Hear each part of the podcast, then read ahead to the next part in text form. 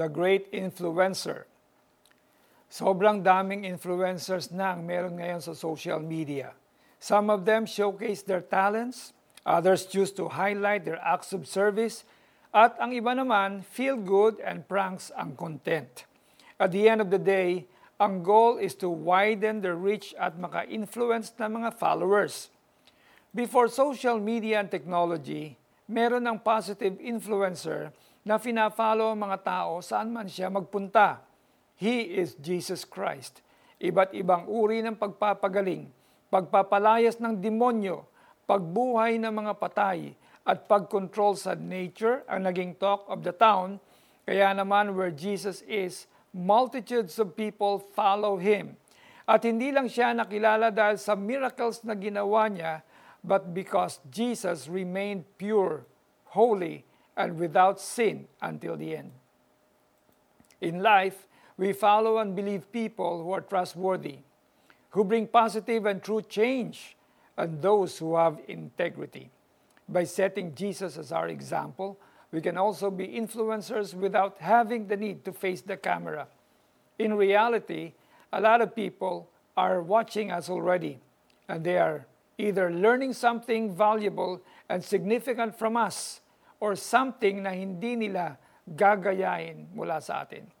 This is the opportunity to inspire true change, lalo na sa mga mas nakakabata sa atin. To conclude, may we follow the Apostle Paul's advice sa mga taga-Filipos 4.8 on what kind of people we should be. Bilang pagtatapos mga kapatid, dapat maging laman ng inyong isip ang mga bagay na karapat-dapat at kapuri-puri, mga bagay na totoo, marangal, matuwid, malinis, kaibig-ibig at kagalang-galang. Let us pray. Dear Jesus, thank you for being the great influencer of all time. Tulungan mo po ako na maging magandang example din po sa mga nakapaligid sa akin. I know that you can see me and everything that I do kahit na hindi po ito recorded ng camera. Help me to become a better person every day at sana ay mag-glorify ka sa aking buhay. In Jesus' name, Amen.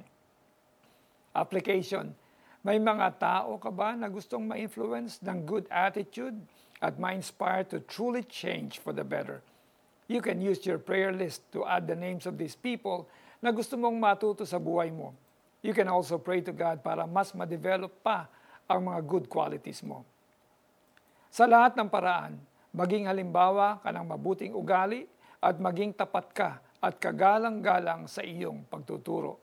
Titus 2.7 Ako po si Pastor Alex Tinsay na nagsasabing, Our lives are in the hands of God. He will see you through. God bless you more.